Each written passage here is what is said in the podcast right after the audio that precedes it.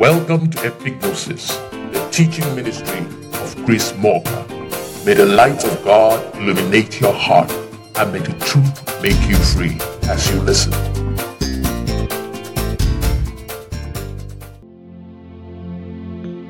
The title of this message is Reciprocity. I have a question to ask. Who am I to someone else? Am I who I say that I am to them? Or am I who they say that I am to them? This is why I'm asking this question. Some years ago, I told someone that a particular person was my very good friend. Now, I went on and on about how close we were and how I felt about this person. I was being totally honest as far as I was concerned. However, this person I was talking with at the time happened to be in a conversation some time later with that very person I told him about, and the person denied me totally. The person said we were not friends and said several derogatory things about me. This left this third party confused. I say we are friends, but the person of whom I spoke says we are not. Imagine my surprise when this third party returned to me later to ask if I am sure that the person is my friend. To which I replied, "Of course." Then I asked why he was asking this question. He went ahead to inform me that my so-called friend said that we are not friends and told me the things that he was saying about me. I initially responded with disbelief. I couldn't believe it. But he assured me that he wasn't joking, asking me to be very careful who I am calling my friend. This particular situation has repeated itself in my life several times before, until I learned my lesson. I'll call someone a friend, yet the same person goes about assassinating my character by all means. So I repeat this question again. Am I who I say I am to someone, or is it who they say I am? No wonder, after asking his disciples who men say he is, he also went ahead to ask these men who were his disciples, who had been following him for about 3 years, who he is. I have discovered that it's absolutely necessary to ask this question from time to time. Who am I to you? It's necessary for every relationship to be defined implicitly from the perspective of the other person. This is because what you think you are to that person may not be what they think you are to them. Even within the context of marriage, these clarifications are necessary. This is because while the husband thinks his wife is someone who helps him cook, clean, and bear his children, the wife is busy thinking they are life partners.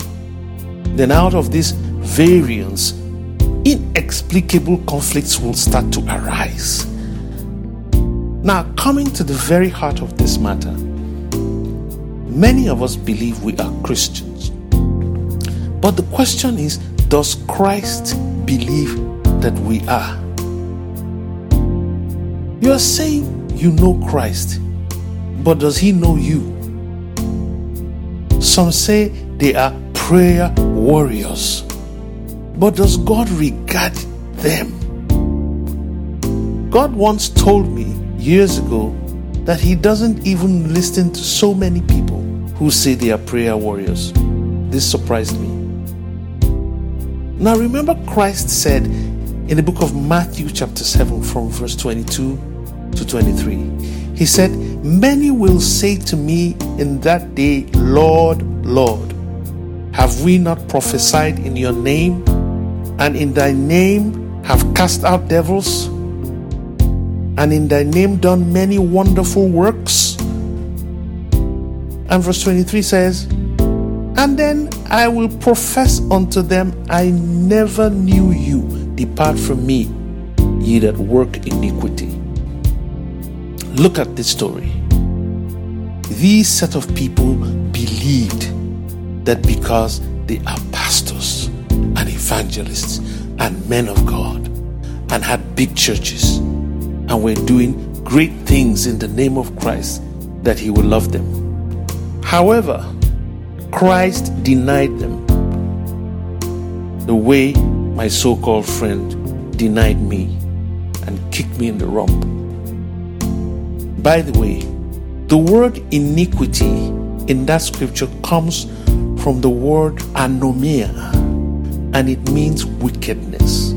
So those who think being a pastor and doing great work in ministry gives them right to mistreat people should beware. Also consider this. Christ himself came to the earth to die for humanity. So to Christ, he is the savior of the whole world. Yet, not everyone is saved. Even Christ himself cannot save those who don't accept him as savior. There must be reciprocity for any relationship to be fruitful. God loves the world, but it is those who respond to his love that will see the benefits of that love. Reciprocity. How hellish it is to love someone who doesn't love you back. Such relationships are not just fruitless, but destructive. In conclusion, it is very important to get clarification on every relationship you think you're in, both with God and with man, to be sure it's absolutely reciprocal. Test your relationship with God in prayers of inquiry.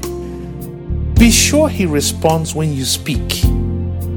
In relationship with other people, ask them who you are to them.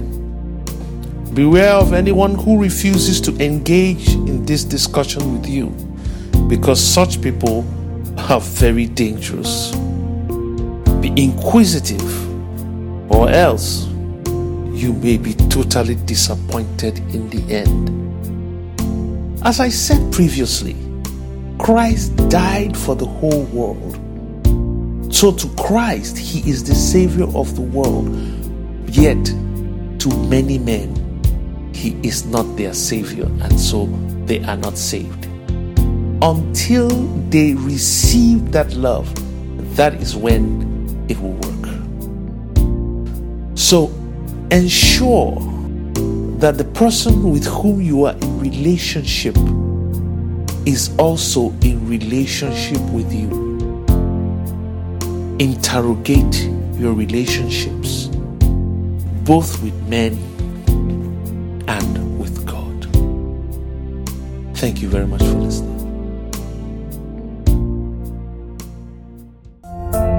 Hope you were blessed by these teachings. For inquiry, support, and contributions, kindly send us an email on epignosis721@gmail.com. You can also send us a message via WhatsApp on 234-8035773659. We would love to hear from you. God bless you.